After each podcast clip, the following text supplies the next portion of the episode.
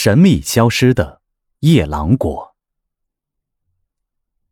在浩如烟海的汉语言文化宝库中，有一个通俗易懂、流传广泛、使用频率极高的成语“夜郎自大”。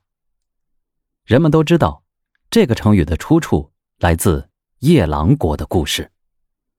然而，这个人人皆知的夜郎国，这个在司马迁笔下最大的西南方国。到底去哪儿了呢？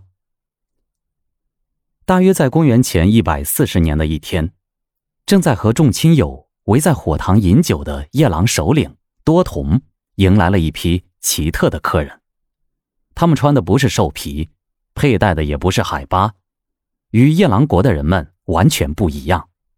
他们额冠博带，穿着高贵而华美的衣服。为首的使者叫唐蒙。他带来了多同以及族人们从来没有见识过的礼物，还有叫多同不敢置信的知识。他第一次听说，居然有一个疆土走不到边，还有甲士千万的庞大村寨。唐蒙的话，多同和他的族人们半信半疑。唐蒙返回去了，向皇帝报告了出使夜郎国的所见所闻。司马迁据实记录，收入到了《史记》之中。然而，就在几十年后，这个曾被司马迁称之为最大的夜郎国，突然从人间蒸发，消失得无影无踪。史书上的解释是：末代夜郎王兴试图扩大夜郎疆域，与周边其他的一些方国发生战争。朝廷为了平息战争，密令臧科太守。诱杀了不服调解的星，星的亲属发兵为星报仇，在中途发生内讧，夜郎国就此消失。这个最大的夜郎国试图兼并周边的小国，也在情理之中。一个正处于极力扩张之中的方国，怎么样也多少具有一些实力，如何可能仅仅因为一次内讧就突然崩溃，而且？如此彻底干净，历史在这里仿佛一头栽下，万丈断崖，再无音讯。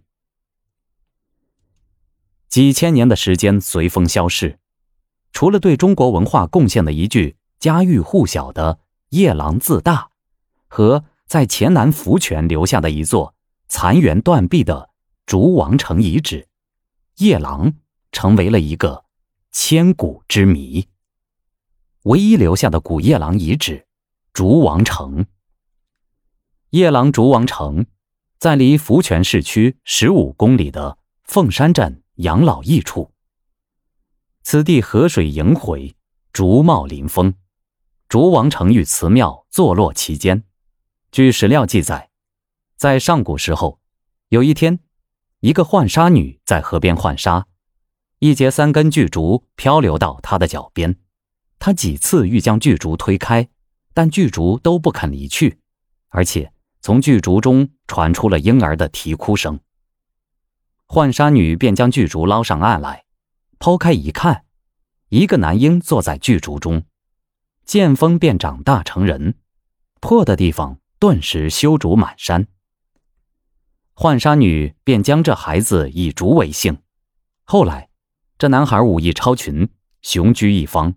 建立了夜郎国，自称夜郎侯。汉武帝元鼎六年，夜郎出兵南夷，夜郎侯入朝，被封为王。可惜竹王城与祠庙，如今只留下了一些断墙残壁了。唯一留下的一块夜郎碑，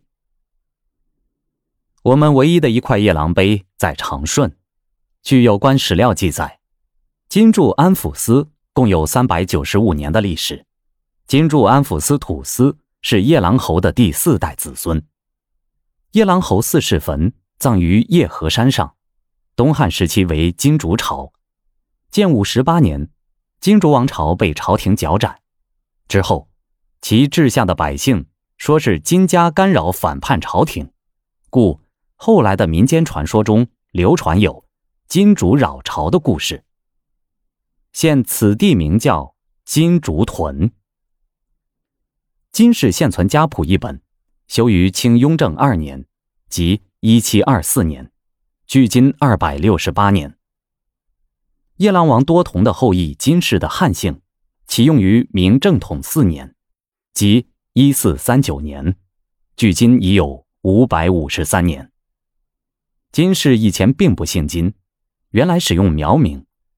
史料记载，夜郎王多同的第五十七代后裔德珠病故。到明正统四年，才由其长子袭职。按当时朝廷的规定，土司入朝承职，必须由本人到京受职，而且要写明姓氏。因此，德珠的儿子才取名为金庸，到京承职。明正统四年，金氏汉姓方才正式载入家谱。正统八年三月，兴隆等围攻城池。金庸奉调领兵平乱，在军营中病重，命其子金如代理军务。金庸不久病故，家人把他安葬在保和山。刻碑记载，夜郎侯四世之墓。金柱司土司的世袭到此告终，起落即三百九十五年。历史的烟雾已消失得无影无踪，现为金庸的。夜郎侯四世坟流传于世。通过一些史料的记载，我们可以知道，夜郎国的强大与当时的汉朝相比，其实是相差无几的。地广千里，国富兵强，还有频繁的商品交易，创造价值。奇怪的是，如此强盛的夜郎国，竟悄无声息的消失在历史的长河之中，这实在是。令人不解。